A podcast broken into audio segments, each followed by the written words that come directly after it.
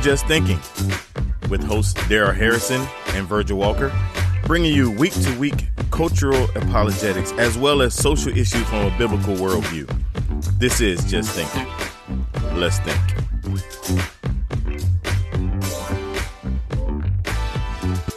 We're back. It's another edition of the Just Thinking broadcast. I am Virgil Walker. And I am Darrell Harrison. What's going on, Omaha? What's going What's going on, man? How you doing, brother? Hey, man, doing good out here in Southern California. I know you are, man. Valley. I know yeah, you man, are, out here, man. In, out, here in the Santa Clarita Valley, it's actually raining right now. Uh, okay. And actually, you know, we've been out here about six weeks now since we moved from ATL out here to uh, SoCal, as they say it out here. And it's actually oh, rained wow. every week we've been here. And uh, man, you know these these Californians, man, when it rains, it's like, wait, what's going on out here? You they know, don't know how to act out there, huh? They don't know how to act, man. Oh wow, they, you know when it rains, man, they're immediately asking when it's going to stop. Wow. They they they immediately want the rain to stop. Wow. So I mean, so much so. I, I and this I know I'm not exaggerating when I say this. So much so, the very first very first week we got here, we would like be watching the local weather, just trying to sort of get acclimated to what the local channels are and stuff like mm. that.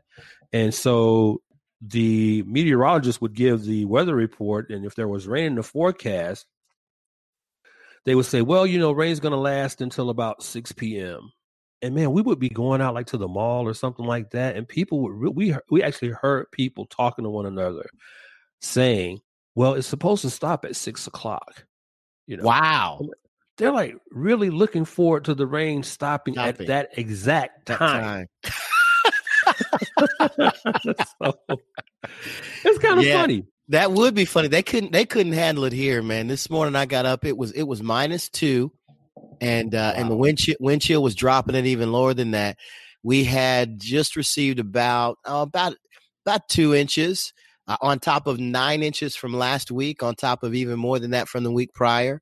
So uh, we are we are you know just rolling in snow here, and and you know most everybody has a good attitude about it the only thing yeah. is we're, we're at the we're at the point now where it, like for the last three weekends you've either had to think about whether or not you're going to close the doors uh, at church because it's it's kind of dangerous to get out.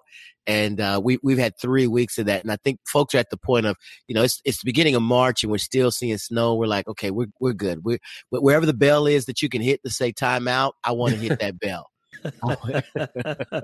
That's well, where I'm at, man.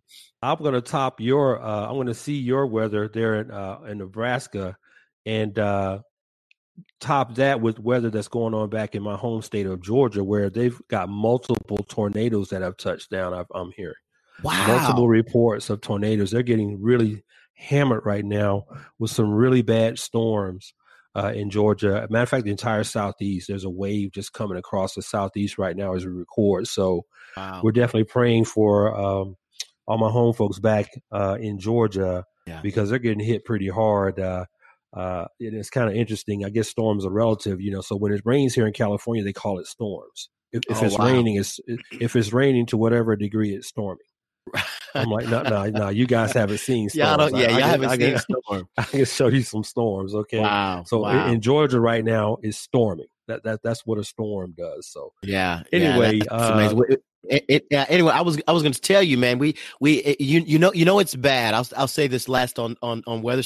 You know it's bad when you're in a class in Sunday school and you're you're worshiping God for the common grace of a fireplace and warmth in your home, Amen. right? Amen. Amen. Absolutely. That listen, was literally the, the, that was literally a conversation I had today at the, church. Listen, it's, it's it's like it says in Matthew. I think this the sun rises and the rain falls on the just and the unjust. And the unjust, absolutely. Common, common grace, man. That's a classic common grace text. Absolutely. Absolutely. Absolutely. Yeah. So, uh, so, so, so tell the listeners, man, what we're going to be teeing up in this episode of the Just Thinking broadcast. Oh man, I'm I'm excited. Uh, we're going to be talking about uh, the Born Alive Act, and uh, man, I'm I'm I'm very proud uh, that that the senator from Nebraska uh, Ben Sasse uh, was the one that teed this up. He's uh, we, we we're very familiar with him here. Uh, those of us who are in Christian circles, especially those of us who are in homeschool circles, because he's he was a homeschool homeschool dad. His his office uh, might be might be of interest to you and or the listeners is is a is a brief drive, less than seven minutes uh, from where I live. I could literally drive to where he offices here uh, in in Nebraska. Of course, he you know he's he's in DC as well. But um, yeah, he he's a he's a great guy, uh, good good you know good man, a good good godly man who loves God and, and definitely is operating from a biblical worldview where he's at in the Senate. Uh, but I'm excited about talking about this particular topic. When you told me that this was the direction you you felt in your heart you wanted to go, uh, I thought, man, this is this is going to be great. I look forward to having this conversation and teeing this up. So that's that's what we're going to be talking about tonight. Yeah. So so thanks for that backdrop there, Omaha, and for new listeners to the podcast. Let me just give you guys a couple of uh, insights into how Virgil and I do what we do. Uh, we've been doing this podcast now for a little over a year. Uh, we launched back in December of 2017, so it's been about 14 months. Well, really can't count 14 months. It's been 14 calendar months. Right. But but when I transitioned out here from Atlanta to California to go to work at Grace to You, uh, only until last week. Before last week, Virgil, you and I hadn't done a, a new episode in two two months. Right. Almost two months. So we've Right. actually been doing the podcast right at about a year. Mm-hmm. Uh, and uh, what we'll do is, you know, Virgil and I will touch base on so- social media at some point, and I'll tee up an idea for a topic for us to talk about. Uh, he may have an idea as well, so we may bounce stuff back and forth with one another. But normally, that's not even necessary because normally the topic that that I'll suggest is, is one that he's he concurs with, that he's burdened with, and wants to talk about as well. And we had planned initially on this episode of the Just Thinking broadcast to discuss reparations. Mm-hmm. That was the initial topic that we were going to tee up, specifically with respect to um, what's being proffered out there by a couple of presidential hopefuls for 2020. I won't mention their names, Mm-hmm. but we were going to tee up that subject of reparations from a biblical uh, perspective because that's what we do on this Just Thinking broadcast. We open And we, the we Word might of God. we might we might get back to that maybe. We might, yeah, we're pro- yeah, Yeah. Good point. Good point, Omaha. That's not to say that Right. we won't get back to it, but I can just say from where I'm sitting right now, that subject is just old, worn out, and tired, as far as I'm concerned. We may get back Now- to it at some now- point. But now, now that you put it out there, I, I now I bet put money. Yeah, I bet money. Some of the listeners will be like, "Hey, y'all got to talk about reparations." Well, we'll see. We'll see. we'll see. I'm not promising anything. I'm not not promising anything, but we shall see. But uh, right around that time that we were talking about maybe doing the uh, subject of reparations, the Senate had a vote on the Born Alive Act. Mhm. And when I saw that the Born Alive Act, and we're going to give some background on what that legislation was about. We're going to talk about a little bit, give a little bit background on Senator Ben Sasse, who proposed the legislation. Mhm. When I saw that that legislation did not pass, it's like the Lord really convicted me. No, this is a topic that needs to take priority over reparations. Mhm. You guys need to talk about this. This, my heart was really burdened to deal with this. And that's what we're going to talk about on this episode of the Just Thinking broadcast. And I, I want to begin our uh, conversation here, uh, Omaha, with going to a, a very sobering text in the Old Testament in the book of Ecclesiastes. And again, for our new listeners, this is what we do on the Just Thinking broadcast. We look at the topic through the objective truth of the Word of God. This is what mm-hmm. we do. We open the Word of God and we discuss amongst ourselves. And as you listen, well, what does the Word of God have to say about this? So you're not going to hear on this broadcast a bunch of opinions being tossed back and forth like a tennis ball. That's good, buddy. We're going to look at what the Word of God objectively says because there's not an issue that we face in our human experience in this life that the Word of God does not touch. And it does touch this subject of the Born Alive Act. Um, and we're going to talk through this uh, in this episode. So we hope you, hopefully, you all will hang in there with us as we do that. So, if you have a Bible with you on a device, or if you have a hard copy Bible with you, uh, you can look at this text with me. It is Ecclesiastes chapter 9, verse 3. Ecclesiastes 9, verse 3. This text really is going to set the context for what we're going to talk about in this episode. Ecclesiastes 9, verse 3. And of course, as always, Omaha, I am reading from the, the elect standard. No. Oh man. no. Oh man, I, I, was I was hoping I was hoping you come on through, but that's all right. Nope, Go ahead, do, nope, do what you do, nope. man. Do what you do. I will be reading from the Non-Arminian Standard Bible, more popularly known as the NASB, New American Standard. Ecclesiastes 9, verse 3. This is an evil in all that is done under the sun.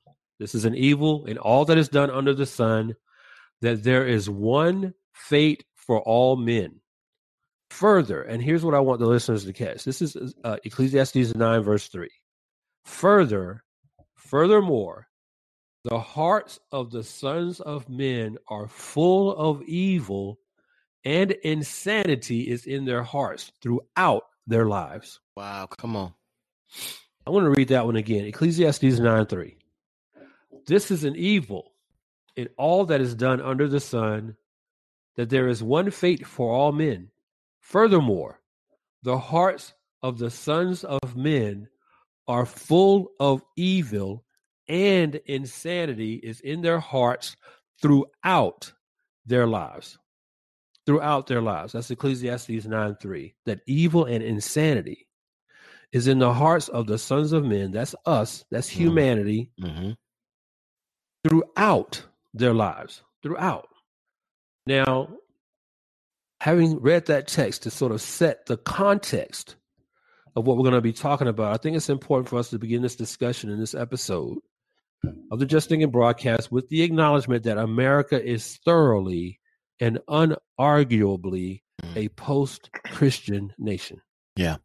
There should be no argument about that. America is fully engulfed as a post Christian nation. Now, by the term post Christian, what I mean is that America as a society no longer views the Word of God as its primary guide in terms of defining objectively the social, cultural, and political standards by which we as a society are to live. Mm-hmm. Now, there once was a time when that was so, hence the term post Christian. However, it's, I mean, it's clear by many, many contemporary evidences today that this is no longer the case, and it has not been the case for quite some time. Yeah. Now, one of the evidences of which I'm alluding is the recent failure by the United States Senate to pass what has commonly been referred to as the Born Alive Act. Commonly been referred to as the Born Alive Act, but is formally known as the Born Alive Abortion Survivors Protection Act. The Born Alive Abortion Survivors Protection Act, which was Senate Bill 130. Now, the Born Alive Act was introduced, as you alluded to earlier, Omaha, by your home, well, not your home state, but your state senator, Ben Sasse, Mm-hmm. on January 15th, 2019. Sasse, just to give background on him, earned a bachelor's degree in government from Harvard University in 1994. He also received his Master of Arts, his Master of Philosophy, and a PhD in history. He received all those degrees, all three of those degrees from University. Say Senator Sasse is a very, very bright man. Mm-hmm. Now, for those of you who are unfamiliar with what the Born Alive Act is, I want to provide just a brief synopsis of what the bill was intended to accomplish legislatively, which essentially is comprised of two main pillars. Okay, so the Born, Alive Act essentially stood on these two main pillars. Number one, and thi- and what I'm about to uh, read is direct quote from the verbiage in the bill. Okay, so these these two points that I'm going to bring up now are verbatim from the Born Alive Abortion Survivors Protection Act verbiage. Okay, number one, if an abortion results in the birth of an infant, the infant is a legal person for all purposes under the laws of the United States and entitled to all the protection of such laws. Let me read that again.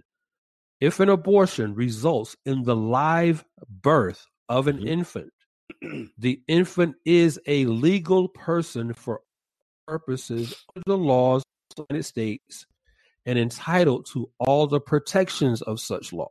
Mm.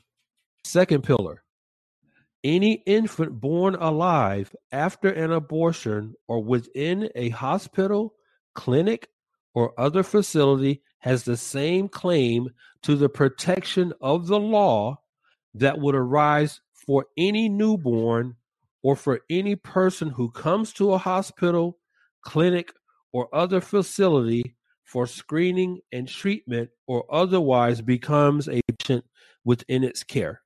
Mm. So essentially, what this Born Alive Act is acknowledging is that if the child is born alive and survives an abortion, the child is a person, is a legal person, according to the laws of the United States. Now, as I said earlier, it was on those two pillars that the Born Alive Act rested. Now, I say was passed because on Monday, February 19, the legislation was voted in the United States Senate, was voted down. Those two pillars that I just read off were voted down. 53 of 54 Republican senators voted in favor of the Born Alive Act, whereas 44 of the 47 Democrat senators voted against it. Now, just to refresh your memory, I'm going to go back and reread those two pillars again so that you can, in your own mind, sort of marinate on the on the fact that you had a group of senators who voted for this, and then you had another group of senators who voted against this. They vote 44 of 47 Democrat senators voted against this. If an abortion results in the live birth of an infant, the infant is a legal person for all purposes under the laws of the United States and entitled to all the protections of such of law uh, protections of such laws. 44 47 Democrat senators voted against that. These same 44 Democrat senators voted against this. Any infant born alive after an abortion or within a hospital or clinic or any other facility has the same claim to the protection of the law that would arise for any newborn or for any person who comes to a hospital, clinic, or other facility for screening and treatment or otherwise becomes a patient within its care. You have 44 or 47 Democrats vote against that. Now, mm-hmm. notwithstanding the fact that the Born Alive Act failed to pass, what I want to focus on in this episode of the Just Thinking broadcast is not that the legislation failed to pass, but why it failed to pass. That's good. And the reasons it failed to pass are not political, but logical in nature. Now, I want to begin my defense of that thesis by going back to scripture. Hold hold on. I got to interrupt Go you. Ahead, man. Go ahead. Take take take us back to what you just said because eh, what you just said is critically important for believers to understand about about the issue of abortion altogether. We have a tendency to couch this conversation in political rhetoric. And this has nothing to do, it, it, it has political implications. Right. But but the genesis of the issue is theological. Mm-hmm. This is imago right. Dei. This is what this is what this is this is image of God. This is what we think of, of God and what what he decrees and what he declares. We we've got to we've got to pause. I really want so so I want you to go back because what you said was important. The issue that you're bringing up is not one of of politics, but one right. of theology. Kind, kind of go right. back, go back and, and, and, amplify that just a bit, if you could. Yeah, because what you're talking about there, and this is what we as Christians have to do, because you nailed it, Omaha. The, the default on this, number one, sadly, is that most people aren't going to care. Most people aren't going to care that this legislation, right. the two pillars of which I have repeatedly read here, the first few minutes of this episode, most people aren't going to care right, about that. Right. Let's and, be honest. They they aren't going to care, and the fact that they don't has everything to do with they've wrongly categorized this as politics, as a politics. something so, something that they can talk about today until the next political issue is raised tomorrow. And right. we've got to stop and recognize this is how we view God. And if and if we understand that, we, everything stops and we have to pause and do exactly what you're doing. Yeah, and I'll go one step further. Not only is this is a, is this about how we view God, this is about how we view ourselves. Absolutely. Which is why I read that text from Ecclesiastes 9 3. You see, so you've got the same group of people who won't care about the fact that this act, which would have spared the lives of babies born alive, right. that same group of people don't believe, in all likelihood, that they are the same type of people that the writer of Ecclesiastes is saying here in Ecclesiastes 9 3 that the hearts of the sons of men are full of evil and insanity. That the the, the Hebrew word there for insanity is madness. When you translate it, it literally means madness. Mm-hmm. The hearts of the sons of men are full of evil and madness. Their hearts throughout their lives. So the same group of folks who don't care that this act didn't pass, they don't care that we're talking about it. Right. Are the same people who would probably say, no, no, no, no, I'm not evil. I'm not insane. What are you talking about? So, yeah, you're exactly right. We have to discuss this issue in biblical context. And doing that, we must root cause this. The, the, the, the, the, the larger point is not that the bill didn't pass. It's good. As I said earlier, we need to understand not that the bill failed, but why did it fail? It failed not because of politics, but because of theology. And I'm going to explain that. As I was saying, I want to defend that thesis right now. I'm going to begin my defense of that thesis that this bill failed to pass, this legislation that would have spared the lives of babies who had who would have otherwise survived an abortion. They were born alive. That that I'm going to explain from a theological perspective why that's important. Why that bill failed. Okay. And I want to begin my defense of my thesis here by going to the scriptures and reading from James chapter 3, verses 13 through 18. James 3, verses 13 through 18. James writes this He says, Who among you is wise and understanding? Let him show by his good behavior his deeds in the gentleness of wisdom. But if you have bitter jealousy and selfish ambition in your heart, do not be arrogant and so lie against the truth.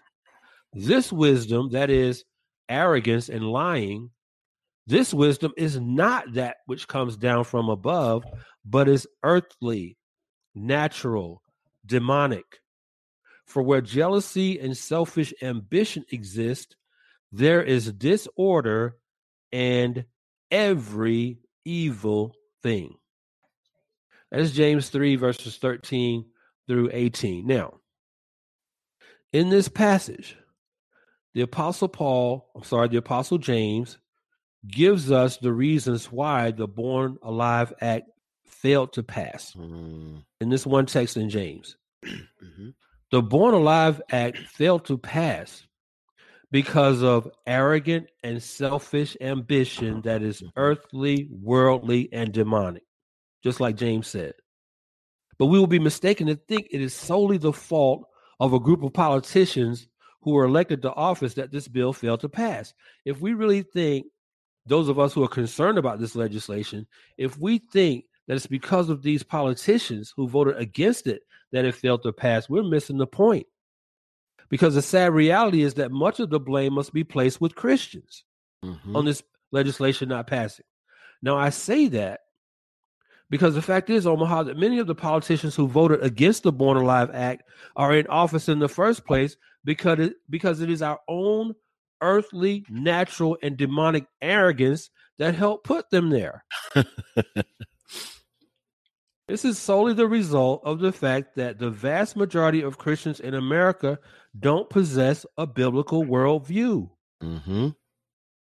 In fact, I would venture to suggest that if, if I were to poll a group of professing Christians on the street, do a man on the street kind of thing, or given the political correct climate that we live in, I need to say woman on the street, transgender on the street, right. uh, uh, uh, Latinx on the street. I mean, womanist on the street, feminist on the street, you name it. Right. But I could poll a group of Christians who profess to be Christians on the street and ask them if I were to ask them to articulate what their worldview is, I seriously doubt that many of them would even know what the world worldview means, let Right. alone what their worldview actually is, if they have one at all. Right. And that's really sad. Mhm. And you know, thinking about that, just in preparing for this broadcast, I can't, I, I was reminded of the- a book entitled "Culture: Living as Citizens of Heaven on Earth" by A.W. Tozer. Um, this book, "Culture: Living as Citizens on Heaven on Earth," is a collection of, of Tozer's writings. And A.W. Tozer said this, speaking about worldview. Tozer said, "A right view of God and the world to come requires that we have a right view of the world in which we live and our relation to it. Now that's worldview. That's a Mhm. great def- that's a great definition of worldview. Yeah. Tozer said a right view of God and the world to come requires that we have a right view of the world in which we live and our relation to it. So much depends on this that we cannot afford to be careless about it. Unquote. Mhm. Mhm. Toz- it- it's as if Tozer knew that even Christians, there would be some issues with respect to worldview that even Christians wouldn't care about. And it really, even as I speak, my heart is really burdened by the, the vast numbers of Christians out there who probably don't give a darn about this issue. They don't care. They couldn't care less. You know, and, and, and again, sort of sort of segues into to another point I want to make. You know, one of the areas of American society in which this absence of a biblical worldview is most apparent is in the area of politics. You know, too many Christians today are comfortable supporting candidates for office through the lens of what the Apostle James just described as wisdom that is selfish, earthly, natural, and demonic. In other words, their support of these candidates is grounded in how electing a certain individual to office will benefit them Mhm. all the while not caring at all about what these candidates actually believe from the standpoint of worldview. Now, that's to say, what is their philosophy of life? What paradigm of ethics and morality guides them? Because we're all guided by some form of ethics and morality or another. Mhm. We're all guided by one, uh, one, one form, one standard of ethics and morality or another. All of us are. Now, that the Born Alive Act failed to pass the Senate is as much the responsibility of Christians who helped elect many of these politicians to office as it is the politicians themselves who voted against it. It's a reality that begs the question of those who profess to be fol- followers of Christ what worldview guides you when you go into the voting booth? Right. Is it a conviction about the all encompassing veracity of Scripture or the earthly and arrogant wisdom of self? That's the question. What worldview guides you, if mm-hmm. any, when you go into the voting booth, if you vote at all? What goes in there into that voting voting booth with you? Does a conviction about the all encompassing uh, uh, objective universal truth of scripture is that what uh, guides how you vote or is it your own selfish earthly and arrogant wisdom any thoughts on that omaha Absolutely. It, it's one of those things where we have got to be informed. In fact, truth be told, not many Christians actually have a a robust biblical worldview or even biblical worldview training. Um, man, if if if I'm honest, uh, I, I- never really had a Christian worldview training or biblical worldview training, man, until maybe about maybe almost a decade ago, where someone sat me down and said, and in fact, it was uh, it, it was my exposure to to something called the Truth Project. I don't know if you're, Mhm. you're Yep. familiar with that. oh yeah yeah I sat and listened to that and understood for the first time that Christianity ha- ha- has answers to every to every issue in life. I mean, you, you teed up our, our our broadcast stating that we we can open up the Word of God and address and deal with every issue of life that comes, and we spend the the vast majority of our time looking at those issues and discussing them on our show Mhm. the, the, the reality is the average christian out there really has not done the homework uh, we- we're, we're involved in just kind of a consumeristic christianity where we've sat back and I, I was talking about it today where we sat back and listened to someone preach a sermon or teach a class never to really take notes never to take this Yep. on uh, on uh, uh, on our own shoulders to say you know what i need to learn about this in an effort not only to inform myself but also to pass it on to the next generation and that what we're learning needs to be acted out in such a way that when i live my life i'm expanding the impact of the kingdom Amen. and- Amen. and, Wow. and that's and that's exactly what you're talking about. I talked to a, a class I was teaching today. We're walking through uh, the book of Galatians, kind of a, kind of an expositional process of walking through, kind of you know verse by verse, really looking at the text. And uh, you know, and we're, we're talking about false religion, and, and I wanted to bring them current day stuff that they can uh, deal with, so that we don't have a tendency to think. I, one of the things I love about what you do, and I know I'm jumping around thought wise. One of the things I love about what you do and what we do on this show is we go back into the pages of scripture and rather than leaving things in the first century where they were written or even Mhm. prior to that Mhm. we look at them for what they are for what they mean and how they apply right. To where we are today. Right. how we're, how we're to leverage those things to today? So again with the class i was teaching we're in the book of galatians talking about false teaching talking you know where where where paul is is addressing who who's bewitched you? Who who told you to to to, look at the law rather than the grace of god by which to be saved? What, what, what's going on with you? Mhm. as as we're looking at that I, I brought them pew research that shows them that even as of today 50% of christians believe that salvation is by by grace and works. 50% of protestant believers believe it's by grace and works. Well what is, what is that saying? It's basically telling us we've not been informed about our faith. We've left it in the pages of scripture never to apply it purposely to our own lives and never for that to be to have implication where we vote where we go to school where we work, the Yep. people we come into contact with, how we interact with bills that get passed, how we interact with laws that don't get passed. That's where we need to be as believers. We need to realize that this is a living faith that we're involved in and that it has implications and application to where we are today, modern day. Well, Omaha, I just have one question, man. After listening to you just now, where can I get a copy of that sermon you just preached? right, right, right here on the Just Thinking broadcast. brother. Exactly right.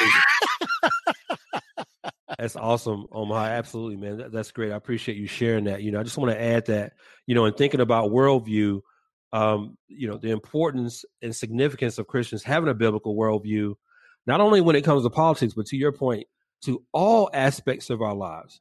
Okay, so I was thinking about a book by uh, a gentleman by the name of Daniel J. Mahoney. This is a book that I'm currently reading. Oh wow! And I think he captures it very well when you're talking about biblical worldview um, as a philosophy, if you will, and then the application of it. Okay, because what did James say? You know, you just can't be a, a reader of the word; you got to be a doer. You can't just be a hearer; That's right.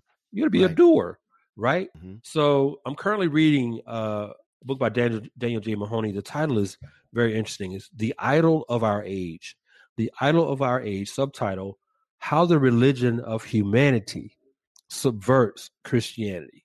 Wow. The idol of our age, how the religion of humanity subverts Christianity. This is by Daniel J. Mahoney. Now, in the chapter in the book on the humanitarian ethos, the humanitarian ethos, Mahoney writes this quote, moral cognition is deepened and enriched by a truly substantial account of the moral life and the human soul without a religious appreciation of the full range of human needs and not the cacophony of human wants posited by humanitarian materialism, the spiritual dimensions of human life are all but forgotten.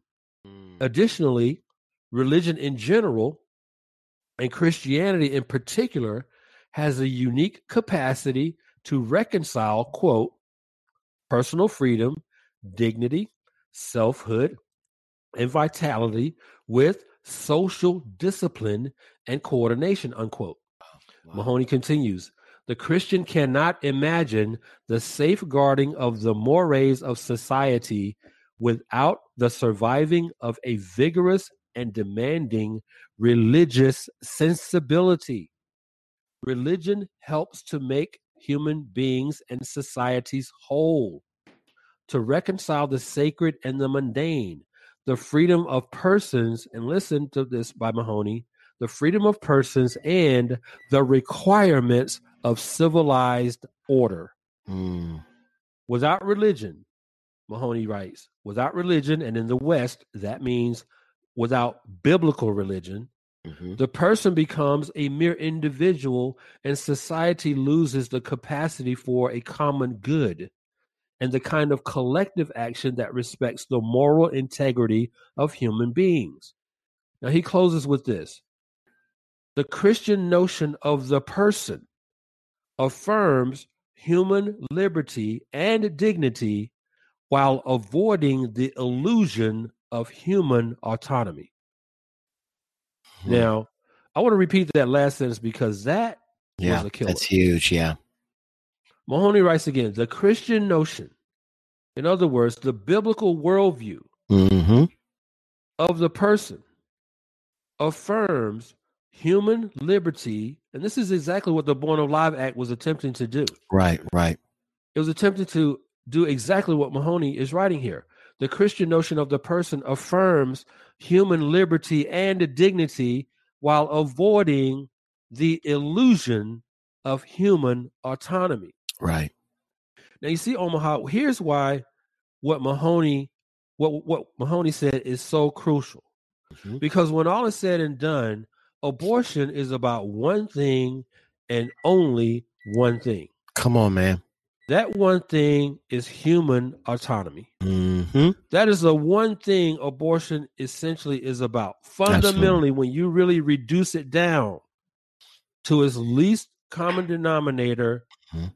It is about one thing, and that is human autonomy. Right. It is exactly as the scriptures declare in Job chapter 21, verse 14. Job 21, 14 reads this They say to God, Depart from us. We do not even desire the knowledge of your ways. Job 21, 14. Abortion is about one thing human autonomy.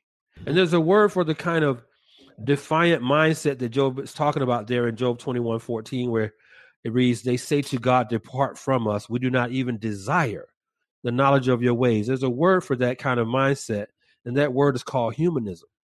That word is called humanism. Mhm. And what exactly is humanism? What exactly is humanism? Well, humanism, according to the American Humanist Association, humanism is defined as, quote, a progressive philosophy of life. In other words, a progressive worldview, a progressive philosophy of life that, listen, without theism or other supernatural beliefs, affirms our ability and responsibility to lead ethical lives of personal fulfillment that aspire to the greater good. Unquote. Mm, mm. Now, that's the American Humanist Association's own definition of humanism.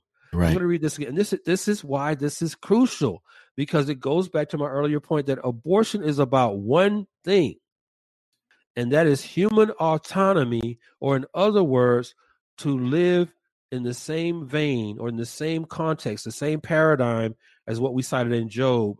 We tell we're telling God to depart from us, leave us alone. We don't even desire the knowledge of your ways, let alone want to obey your ways. Okay, so this is why this definition of humanism is so significant because because we're talking about abortion being about one thing, and that one thing is human autonomy. I'm Mhm. going to read that definition again. A progressive uh, humanism is a progressive progressive philosophy of life that, without theism or other supernatural beliefs, affirms our ability and responsibility to lead ethical lives of personal fulfillment that aspire to the greater good. Now, I would love to spend an entire episode expositing that definition by the American Humanist Association. yeah, we Bruh, could, we could I- we I- could use, we could use we could probably use it on a lot of different episodes. But I, I would- hear you. Wow, man, I wish I could spend an entire episode expositing that statement by the American Humanist Association. But did you catch that one phrase, Omaha? Mm-hmm. Without theism, Theism, Right. without theism, that is, without God or any notion of a God. In other words, it's exactly as Job said Depart from us, God. We do not even desire the knowledge of your ways. Any thoughts on that? The connection to humanism here, Omaha? It's huge. I think I, I, loved what you what you shared in this. And when you when you were talking earlier about human autonomy, um, my thought immediate went, immediately went to Genesis three. Yep. You know, in in, yep. in the garden, and and where uh, when I think about the statements that are made from proponents, advocates of uh, of abortion and and and abortion rights. A lot of times, the the kind of words that they'll use or the verbiage that they'll use is that I think I think the woman needs to make the decision. I think the yeah. woman. So again, it speaks to the it speaks to the the human autonomy that that that you mentioned, the humanism yep. that's mentioned, that's reflected in Genesis three where where Satan comes in and and deceives the woman. Well, did God really say? Yep. Uh, positing the question of all questions. Let's question God. Let's let's challenge God. Let's mm-hmm. let's usurp the authority of God mm-hmm. and do what He said ought not be done. Mm-hmm. Um, I, I, think the, the, the text that you mentioned speaks to that, uh, or rather the, the, the, the definition right uh, that you mentioned uh, speaks to that as well. We, we've got to think about this in theological terms. Right. We, we, we've ta- we've taken it out of out of the pages of scripture and put it into the halls of politics, and that is not where it belongs. It belongs anchored in in our understanding of what scripture has to say about this issue. Amen. And I've said before, and I know you agree with this as well. I don't care if we're talking about abortion, social justice, whatever the issue might be. As Christians, we must stand our ground in using biblical vernacular and, yes. and biblical terms. Yes. Once once you give up your ground by ceding the high ground to the world, and you do that by using the world's terminology, you've Absolutely. lost the argument. Absolutely. You've lost the argument at that point.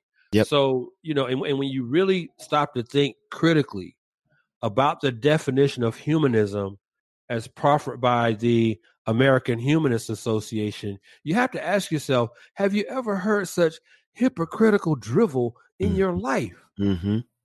I mean, they, they say without theism, that is, without God, we will we want to affirm our ability and responsibility to lead ethical lives of personal fulfillment that aspire to the greater good.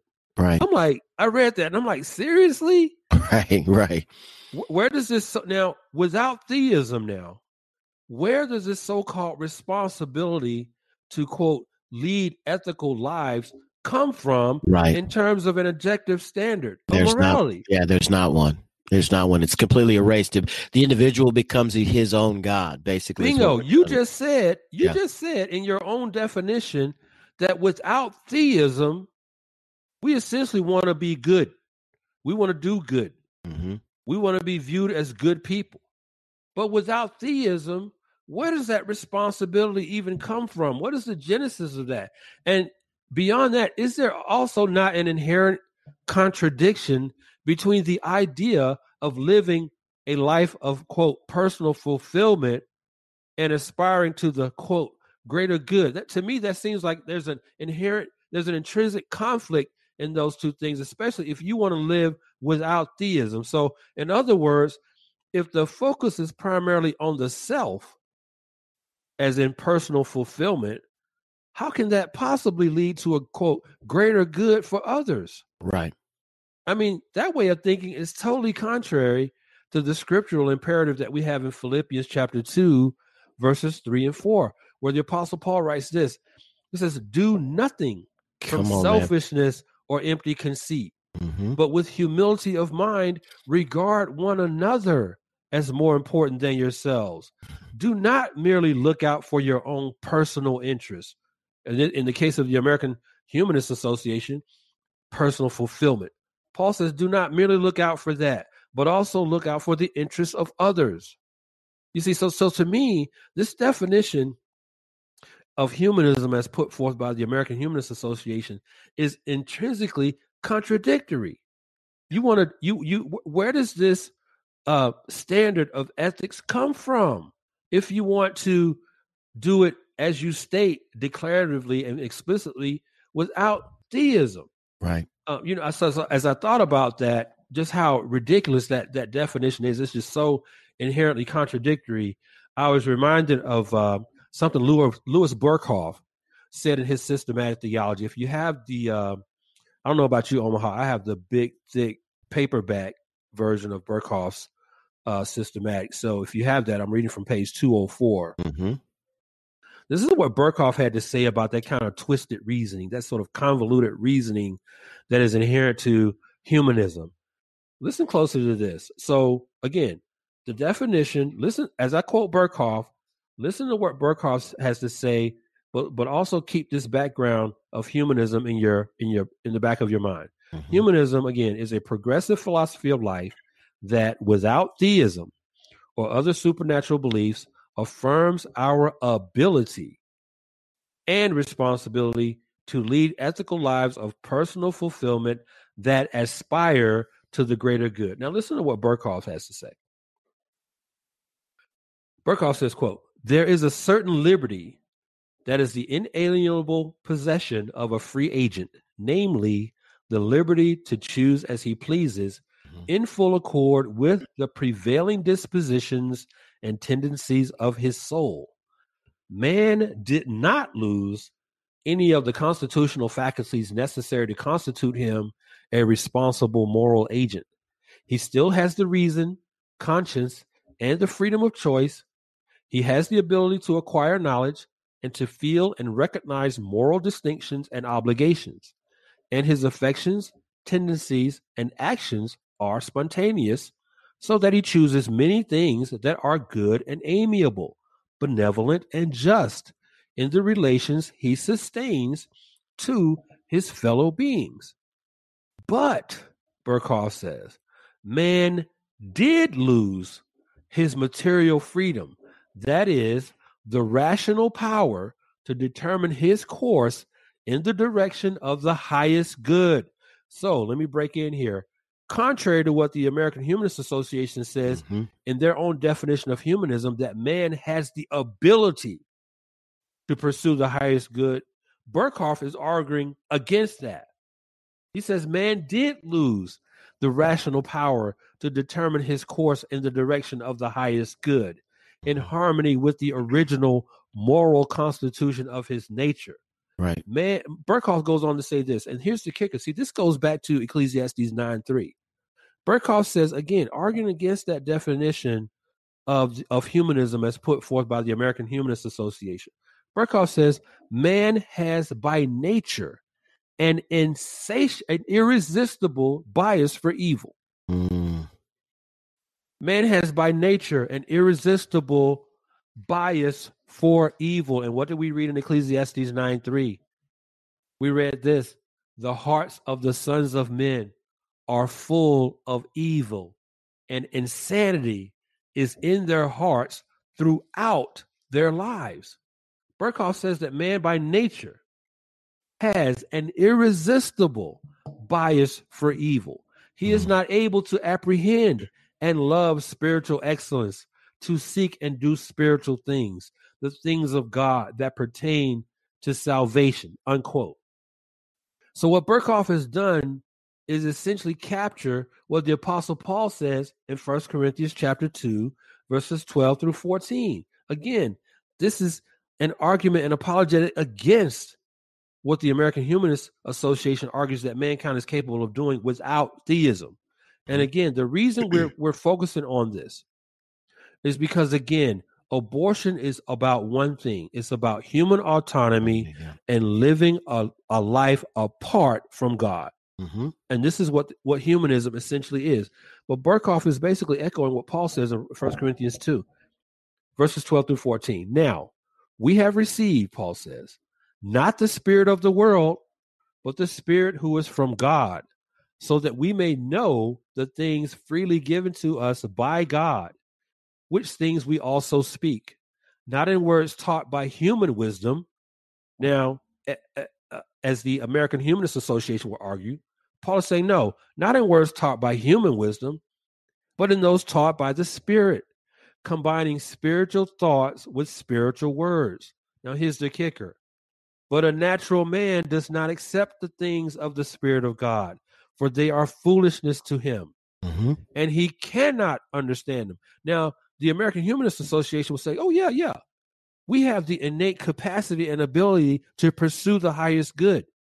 Yeah, so they would say, "No, Paul, you're wrong."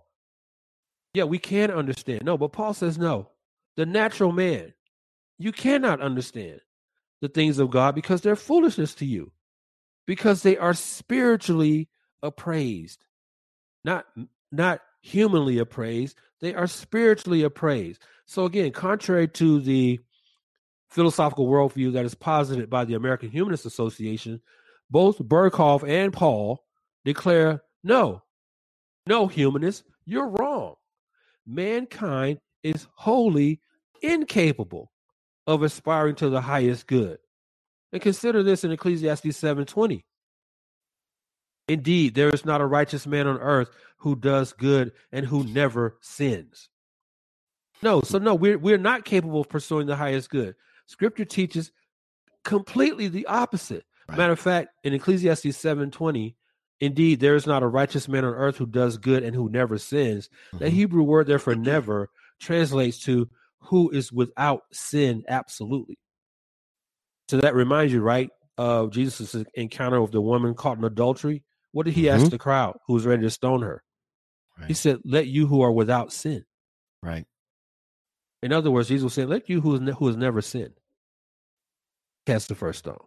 Mhm. And also in Genesis 6 5, Genesis 6 5 says, Then the Lord saw that the wickedness of man was great on the earth, and that every intent of the thoughts of his heart were evil, was only evil continually. Mhm. Every intent of the thoughts of his heart was only evil continually. So, no humanist, no, we don't possess the, the capacity or the ability to pursue the highest good without God. Any thoughts on that, Omaha? Absolutely, man. As we get as we get ready to kind of wind into uh, a break for our urban family uh, uh, talk, folks, man, I just want to want to add a, a couple of things here. Man, you, you covered so much ground as you were kind of talking through. I immediately thought about Romans three, uh, uh, Romans chapter three, verse ten, that no one is righteous, no one is good. Paul makes the argument there that that none of us are doing right by God. We have no ability to to aspire to to some some good based upon our human condition. Mhm. We're fallen in nature, and and that results uh, in the fact that we're we're, we're pursuant of evil continually. Uh, Romans three twenty three. All of us have fallen Mhm. short of the glory of God. I mean, we we we should we should know and understand that the very nature of the human condition is such that that what they're asking or what they're what they're positing humanity is capable of is is not is not the reality in any way shape or form not on any level not on not in any way Mm-mm. that we can that we can witness uh you know in in reality well again i, I want to i want to mention um man a, couple thoughts man a number of thoughts with the ground that you covered Mhm. uh there you you talked earlier um trying to make sure I, i've got uh you, you it started for me with the fact that you mentioned um you know man and his nature is evil it has a desire uh, to do evil always i actually want to go all the way back to the passage that you mentioned in philippians chapter chapter 2 Yeah, let's do it. yeah because what what you covered there was something that uh, i thought was probably was it was it verse 2 and 3 It was 12 through 14. Yeah, it was 12 through 14. in philippians Yeah. look here philippians 12 through 14 Philippians 2, verses 12 through 14. that was first corinthians you said right first sorry, yeah. corinthians 2 Yeah. It was it was Philippians 2, verses 3 and 4. verses three and four. Yeah. I want to I want to go there because there was something that caught my my attention uh, with regard to that. So let me go back to I, I, I'm I'm reading from the elect standard. You, you see you see how I'm gonna get that in right? Oh That- my that- gosh. Tell you like yeah, you were saying folks. Let me get that. Let me get let me get that elect standard in here. It says, "Do nothing from selfish ambition or conceit, but in humility count others more significantly or m- more significant than yourselves. Let each of you look not only to his own interests, but also to the interest of others." Man, as you as you quoted that, as you as you read from that, and, and you talked about you know the fact that we're we're all so interested, caught up on our own human autonomy. What we have in this is that Paul gives us the very definition of of what our lives should be about.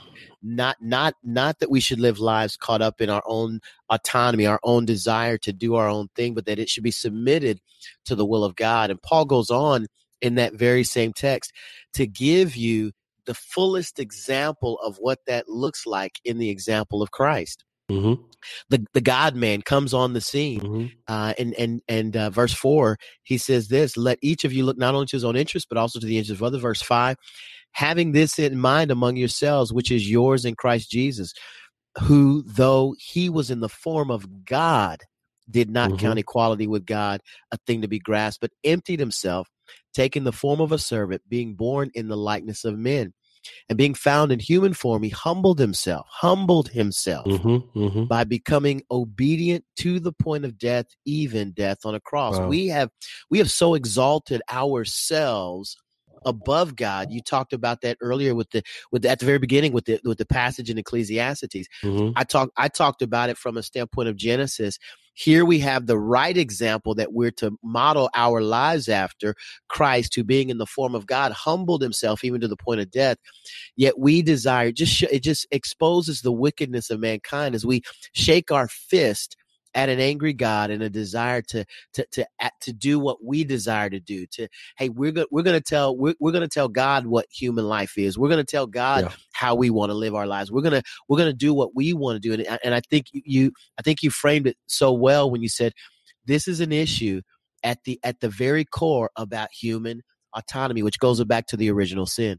Right. That's exactly right. The, it goes back to Genesis 3, right? The first act of human autonomy was when Eve and Adam sinned. Yep. In the garden. Exactly. And we and and, and we here we are uh, over what thousands of years later talking about it. Mm-hmm. Because it's relative to what we're talking about today with regard to the Born Alive Act. And again, you know, just in reflecting uh, just quickly on you know, just through the lens of scripture on what the worldview of the American Humanist Association is, you know, my questions for them are these. I have several questions for them again, I want to read reread the definition again just to sort of refresh the context here.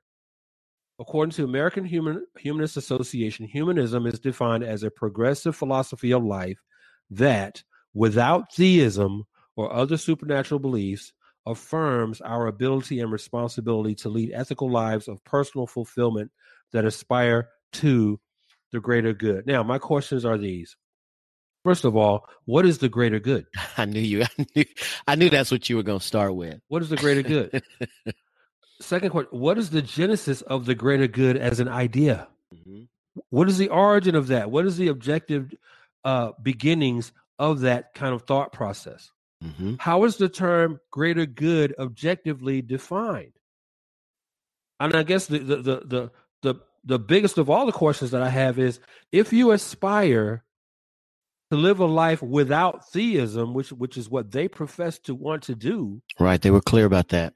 If you aspire to live a life without theism, then why aspire to the quote unquote greater good to begin with if there is no God to whom you'll be accountable and rewarded for doing so? That's good, bro. Excuse me. I mean, seriously, why aspire to the greater good if there's no God?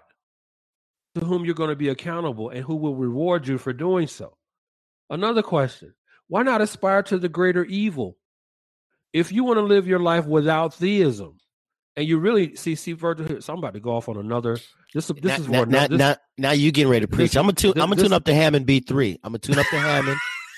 I'm gonna get the Hammond B3 because I I can tell you getting ready to tune the heck up. I can tell right now. Listen, this this this issue challenges. It's like like you said earlier. Listen, Christian, you must be a theologian. You cannot just, uh, I, I don't know, pitter patter through life, just reading your Bible, reading, oh, I got my devotion in, without studying and deep diving into the Word of God. Now, right. I say that because this, again, I already said that the American Humanist Association's definition of humanism is fraught with contradictions. Here's one if there is no God, why do you even use the words good and, e- and, and good and responsibility in your definition of humanism? There's no objective standard. Where did the word good come from? Yeah. If there's no God, you see. So I'm asking, okay, so if if you want to live without theism, why not aspire to the greater evil? You know, better yet, why why aspire to any moral or ethical standard at all? Right. Why not just embrace nihilism? Just go ahead and put your arms around nihilism, have a nihilistic worldview, which is based on the ethos eat, drink, and for, for tomorrow we die, and just be done with it. Right, right. Why do you want to aspire to the greater good at all? You see, the shallowness of humanism is perhaps best described in the words of, ironically, a humanist. Uh, so, so if you don't want to take my word that humanism's own, I'm sorry, the the humanist's own definition of humanism is fraught with theological problems, even philosophical problems. It doesn't mm-hmm. have to mm-hmm. be theological. Mm-hmm. It's fraught with philosophical problems. Let me uh, cue you in on the words of a humanist. Kurt Vonnegut. Kurt Vonnegut was the American Humanist Association's 1994 Humanist of the Year. And he's also a past president of the uh, American Humanist Association. Now, if you want to know the shallowness of humanism, listen to this. Vonnegut said this, and I quote I am a humanist, which means, in part, that I have tried to behave decently without rewards or punishment after I am dead. Unquote. Hmm. I am a humanist, which means in part that I have tried to behave decently with rewards or punishment after I am dead.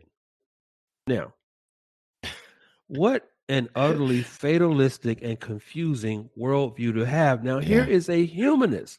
Mm-hmm. Kurt Vonnegut, V O N N E G U T is the last name. Kurt, mm-hmm. K U R T. Mm-hmm. Here's a man who was president of the organization whose own definition of humanism on their website says we want to live without theism.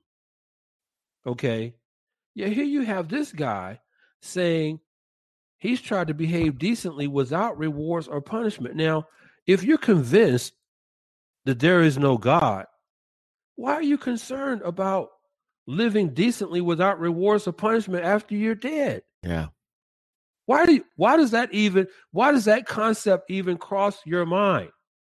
Why to try why try to behave decently, as Vonnegut says, why try to behave decently if your entire worldview is based on living a life without theism? Right. But you see, this is the mindset of those who wish to live a life of human autonomy apart from God and who have absolutely no desire to know the ways of God. It's right. Romans 1. This is Romans yeah. 1 all yep. day all long. Yeah, yeah. I'm trying to figure out what decently means based upon a, a standard that doesn't include God. Like what does that even what does exactly. that even mean? You can pick you can you can pick apart the definition, the humanist's own definition of humanism you can pick it apart like a Ginsu knife. Right, right, right. Because I mean, you, it, you, can, you, can, you can go further and say he, he's obviously recognizing he can only try to behave decently and that there that that he can't whatever standard he's placed even in his own mind is not achievable which which should tell him that that there's something that that there's something that he's accounting to uh, uh that that that recognizes he's not meeting that standard. We, you and I both know Romans one is going to tell him that that standard is is what's written on the on on on his own heart. Exactly. Based yeah, based based upon natural revelation. But you know he's not going to acknowledge that. And see, he, of course he's not going to acknowledge that. See, what's what's sad for him is that he's basically moonwalked into Romans one, and he doesn't realize it. He's right, moonwalked. Right. He's moonwalked himself into Romans one because. Right the question that he won't answer is the question we've been asking. Uh, Mr. Vonnegut, where do you get this idea of decency? Where does that come from? Why not just go ahead and pursue the greater evil? If there's no God, if there's no, if you're so bent uh, uh bent against living a theistic uh, uh, life, why not just pursue the greater evil? Well, it's because he knows. He he doesn't he won't acknowledge this, but he knows that Romans 1 is written on his heart. Mm-hmm. Romans 1, verse 18. Here again, scripture proves to be true.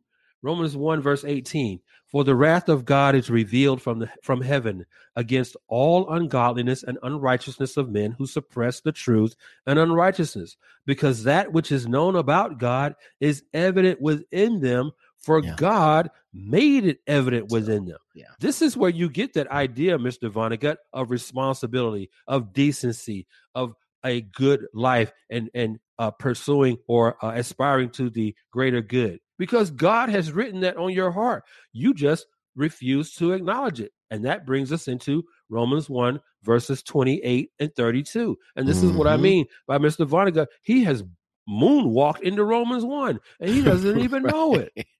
Right. Romans 1, 28 and 32. And just as they did not see fit to acknowledge God any longer, God gave them over to a depraved mind to do those things which are not proper and although they know the ordinance of God, that those who practice such things are worthy of death, they not only do the same, but also give hearty approval to those who practice them.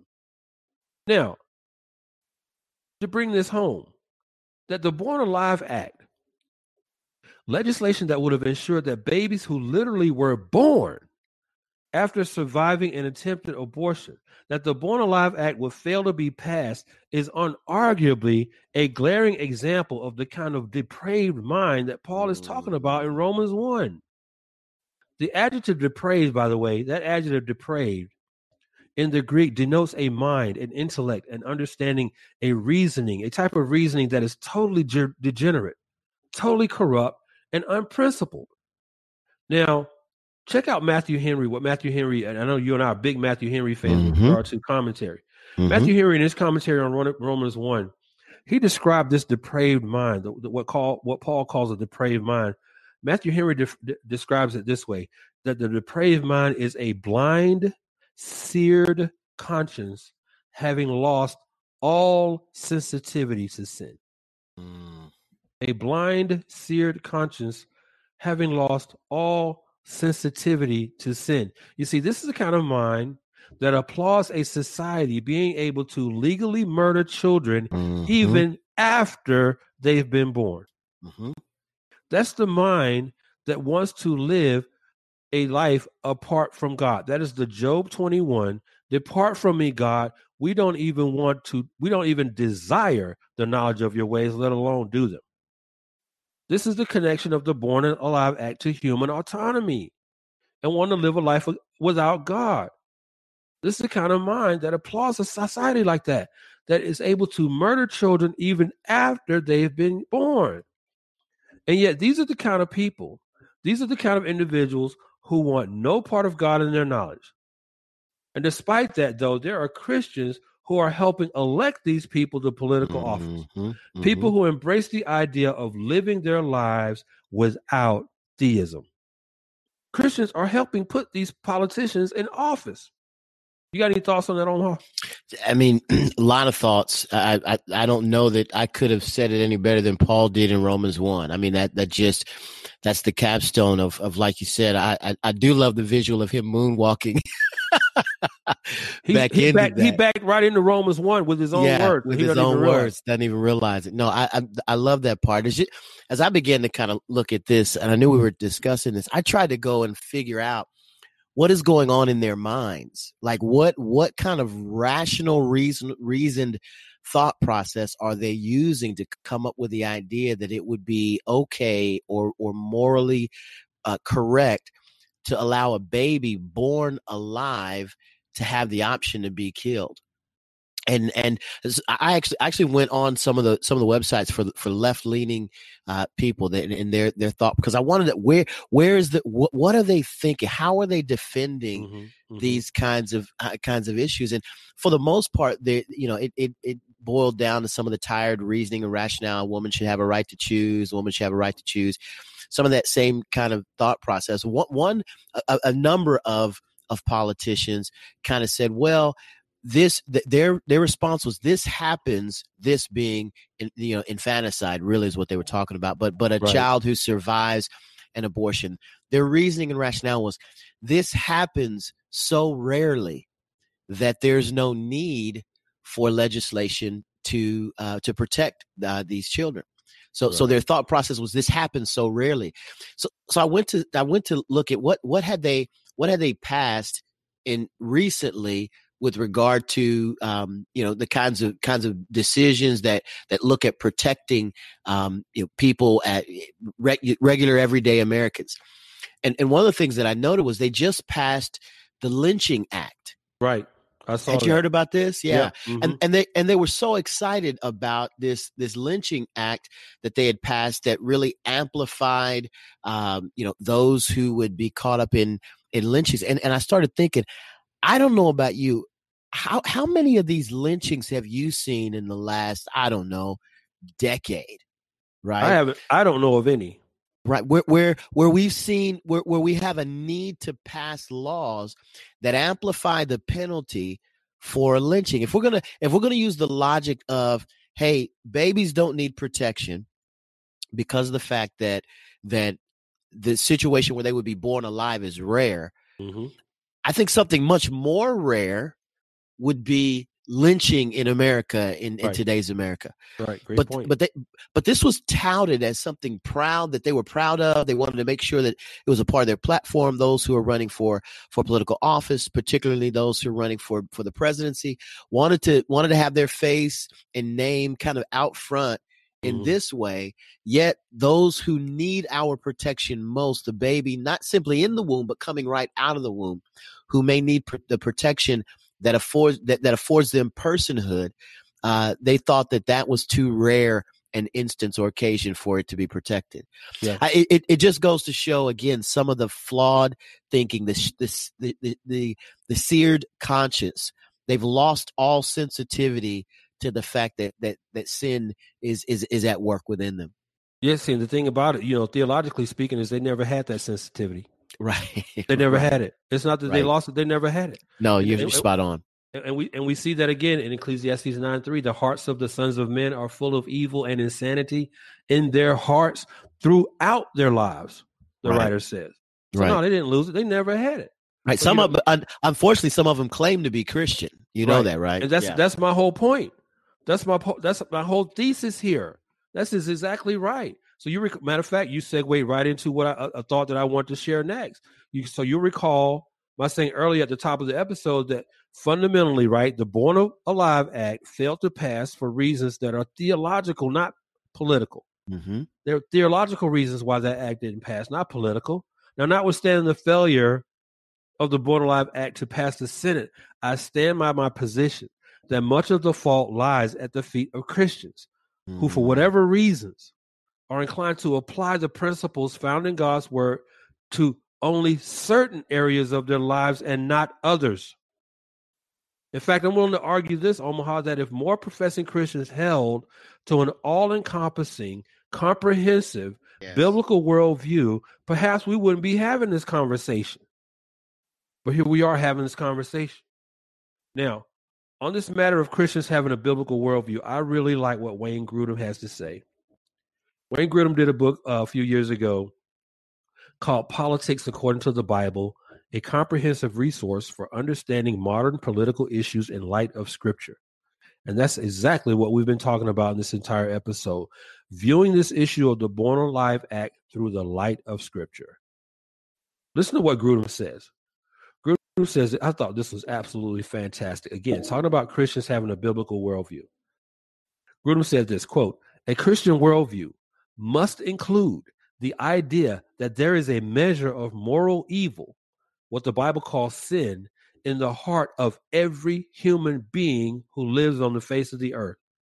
In addition, the Bible shows that this moral evil in human beings must be defined in comparison to an external standard of right and wrong, a standard that comes not from the human race, but from God Himself. Man. This one idea that human beings are viewed as sinful before the absolute moral standards of the one true God has immense implications for numerous policy differences between Republicans and Democrats. Unquote. good. Grudem nailed it hmm to have or not have a biblical worldview has immense implications, and the defeat of the Born Alive Act is one of those implications. Because not enough of us Christians have a biblical worldview when we go into the voting booth and vote for these candidates who are running for office. It is Christians who help put these politicians in the Senate who voted down on a bill to keep a born baby alive. Mm-hmm. Born. You're out of the womb holy. You're out. Holy, W H O L L Y. Right. You are wholly out of the womb, physically intact. Christians are at fault here.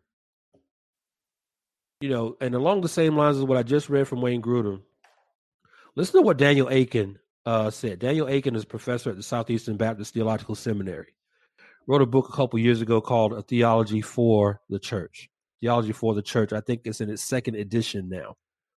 A Theology for the, the Church. Again, we're talking biblical worldview and the implications and ramifications of Christians not having a, an all encompassing biblical worldview and instead partition or segregate or separate certain areas of their life where I'm going to apply the word of God here, but not over here. Akin says this The people of God must be equipped to distinguish truth from error, good theology from bad theology. Theological education exists, at least in part, to equip believers with the ability to think, to reason, to analyze, to learn, and to synthesize biblical truth so that this truth may be imparted to others through preaching and teaching and ministry. Akin continues, we dare not lose sight of this great purpose.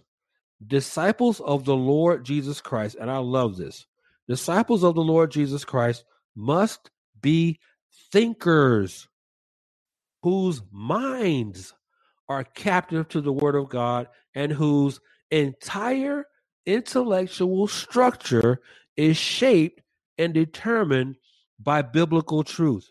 I'm going to read that one part again. Disciples of the Lord Jesus Christ must be thinkers whose minds are captive to the word of God and whose entire intellectual structure is shaped and determined by biblical truth. Akin continues, he says, Our captivity to the word of God is a scandal in the secular culture and among the Christians enamored with that culture.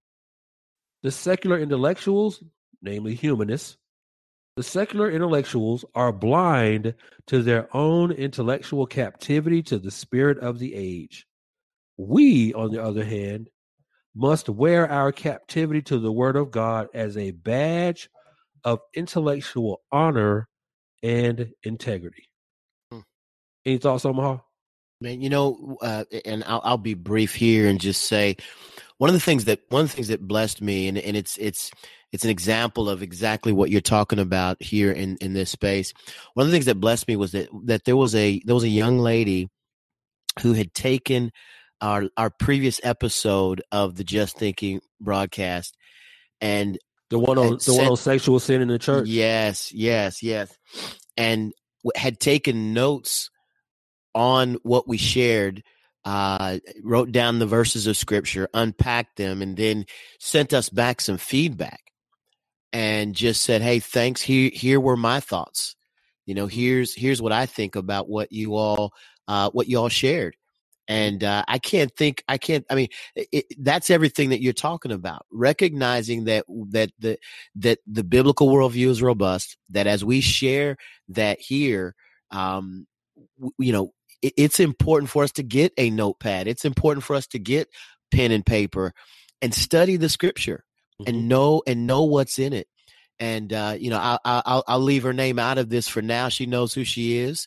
Uh, she she posted on our wall. It blessed my world, man. That that that because I, I know what what you what you do in particular, what I do to to prepare for for each of these episodes, and and this will this will be a be a, a larger episode for folks to kind of digest. And most of the folks who listen are thankful for it. Mm-hmm. Um, but but what you're talking about speaks to that. Taking seriously the faith, and and making the decision that you're going to spend the time to to to learn, study, understand, know, and then implement what you're what you're hearing. Yeah, I appreciate you saying that, Omaha. And yes, I know exactly who that individual is, and we really appreciate her. And what what I found interesting in that is she went back and took that our previous episode to this one, the, the immediately previous episode, which was on sexual sin in the church, and she said that she and her husband mm-hmm. listened to that episode mm-hmm. together mm-hmm. and exposited it and made notes from it. So I yep. thought that was fantastic. Yeah. But just to revisit one one more time what Daniel Akin said in the th- theology for the church, I thought this was just fantastic. His comment that disciples, I'm quoting again, disciples of the Lord Jesus Christ must be thinkers whose minds are captive to the word of God and whose entire intellectual structure is shaped and determined by biblical truth. That is a perfect description of what it means to have a Christian worldview. Mm-hmm. Mm-hmm. Our minds are captive to the Word of God, and our entire intellectual structure is shaped and determined by biblical truth. That's what it means to have a biblical worldview. Now, we who claim the name of Jesus Christ must have a biblical worldview of life. We must have a, an all encompassing biblical worldview of life, including politics. We can't continue to partition and segregate uh, uh, subjectively where we're going to apply the word of God and where we're not going to apply it. We have no excuse to do that. Listen to what John Calvin said in his Institutes. Calvin said this. He said, The obedience which we have taught is owed to superiors must always allow for an exception, or rather for a rule which is to be observed above everything else. Now, if I could apply that to contemporary, uh, in contemporary terms, and with respect to what we're talking about here, specifically as it relates to my thesis, which I've been arguing, that the failure of the Born Alive Act to pass is as much the responsibility of Christians because it is many of us who profess to be Christians that elected these people to office who voted that bill down. That's exactly what Calvin is saying. Mm-hmm. The obedience which we have taught is owed to superiors must always allow for an exception, or rather a rule which is to be observed above everything else. So, Christian, do you have a rule that no, I'm not going to vote for you, period, if you support killing babies? Do is that a rule that you live by above everything else when you consider who to support uh, during major election cycles, local election cycles, whatever may, whatever the case may be? Calvin continues: such obedience should not deflect us from obedience to Him, that is to God, with whose will all that kings desire should rightly comply. In other words, as it relates to the Born Alive Act, if your position on the imago Dei nature of unborn babies, and in this case, born babies, does not comply with the will of God, you don't get my vote. Period. Mm-hmm. Calvin goes on. He says, with whose will all that kings desire should rightly comply, to whose ordinance all their commands should lead should yield, and by whose majesty all their arrogance should be humbled and abased. Let me pause again because earlier in the episode, right, we quoted, excuse me, we quoted a text in scripture that defined the mindset, right, as being arrogant, demonic, earthly, and Calvin's using that same word, arrogance, here. Calvin goes on, he says, and in truth, how willful would it be if to satisfy men we incurred the anger of him for whose sake we obey men? The Lord is thus the King of kings, who, as soon as he opens his sacred mouth, Calvin says, the Lord is the king is thus the King of kings, who, as soon as he opens his sacred mouth, must be heard above all men, for all men, and before all men. That's good. Unquote. And what better way to do that than when we are discerning with regard to men and women we are who are running for political office and are asking our vote.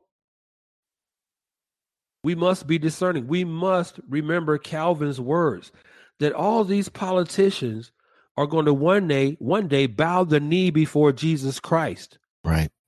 You know who else is going to bow the knee and give an account before the Lord? Us. We will. And you're going to be held accountable Mm-hmm. for how you voted. Yes, you are. Yes, you are. These men and women who defeated this legislation that would have kept alive babies who were already born. Many of us are at fault for that because we helped put these politicians in the Senate, in the House. Mm-hmm. We helped put them there. So, yeah, God's going to hold us responsible and accountable for that. I want to quote something, uh, verse from a real good friend of mine who you, I don't know if you follow her on Twitter, but if you don't, you should. No, I do. Uh, oh, yeah. Summer White Jaeger. Yeah, Summer yeah, White yeah. Jaeger. Yeah. Summer is the daughter of Dr. James White, the Yeah, man. she's got she's got some good man. She's got some good stuff. I actually, I've actually enjoyed. Not I've, I've listened a little bit to their podcast, and then and then uh, she did a she did a a, a- a talk uh, with Sovereign, uh, the folks from Sovereign uh, that do. Um, oh gosh, they do the debates, and uh, man, it's really really powerful. I thought, wow, you know, Yeah, she's uh she's awesome. So Summer White Jaeger is the daughter of uh, Dr. James White, the man, the myth, the legend. And I um I saw this uh tweet from Summer the other day and I uh responded in that thread. I said, "Listen, this is really good." I said, "Can I have your permission to use this Mm. in our next uh Just Thinking uh podcast episode because we were talking about the Born Alive Act and she gladly gave me her permission to do this. But listen to what Summer said. I think this really kind of nails it. She says, as believers, we must live as though God has spoken and it has real time effect on our lives. Let me read that again. As believers, uh, Summer says, we must live as though God has spoken and it has real time effect in our lives. Mhm. God has defined sin, justice, manhood, womanhood, goodness, and righteousness. We must act accordingly. Unquote. amen. Mhm. Excuse me. I thought that was absolutely brilliant. She says, that as believers, we must live as though God has spoken, and He has. Mhm. God has spoken, and that it has real time effect in our lives. We made this point last week in the episode on sexual sin in the church. We made the point about how God not only chose us for the found, before the foundation of the world with respect to eternity, but to obey Him right now in the here and now. In other words, as the summer said, in real time. So, as we close, Omaha, I want to close with this one point. Politics is theology Mm. politics is theology. Politics is not something Christians can partition or treat as separate from how we That's view good. any other aspect of our existence as followers of Christ in this nation. Mhm. You can't partition, you can't segregate how you're going to apply the Bible in your life. Listen, the word of God either applies to all of your life or it applies to none of it. Mhm. This is not some buffet where you walk through and say, "Yeah, Lord, yeah, give me, give me, give me Micah six eight on justice. Give me Micah six eight on justice, Mhm. but don't give me Genesis one twenty seven on the Imago Dei. No, I, I Mhm. can. Uh, Genesis is boring, Right. you know. No, you can't do that. We are to be salt. Excuse me. We are to be salt and light. Matthew five sixteen. Your Virgil, have you ever used salt? Yes, often. You've used salt. Too often. salt. Now, yes. when you use salt, whatever you salt, do you only put the salt on a portion of that item or do you salt the whole thing? I salted well, brother. You salt the whole thing. Whole thing, man.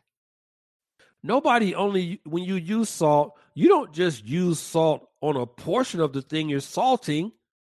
You want the whole thing to taste as if it's seasoned with salt. Yes. But not, not many Christians understand this. We put a grain of salt over here. We'll take a grain of salt and put it over there. No, you are salt and light to the entire world. And that means you must have a biblical worldview that applies to every single area of your life. Mm-hmm. And as we read from uh, Daniel Akin earlier, from your every area of your thinking. Yes every area of your mind because that's where your worldview originates. Christians must begin to scrutinize political candidates against the objective truth of the Word of God and consequently cast our votes for those candidates within the framework of an objective biblical worldview and not as autonomous human beings, which none of us is. Mm-hmm. As the Apostle Paul writes in 1 Corinthians 6, you are not your own. You have been bought with a price. That's good. You're not your own. We're indeed living in a post Christian society. I said this right at the top. We're living in a post Christian society. There's no doubt about that. But in, in, discarding God's word as our moral compass, we have convinced ourselves that God will not judge us. We've convinced ourselves of that. That's where that human autonomy comes from. Mm-hmm. We, because we've convinced ourselves that God will not judge us.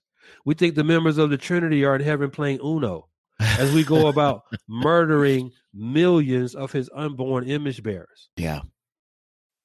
The rejection of the Born Alive Act legislation by the United States Senate is nothing short of political Molochism.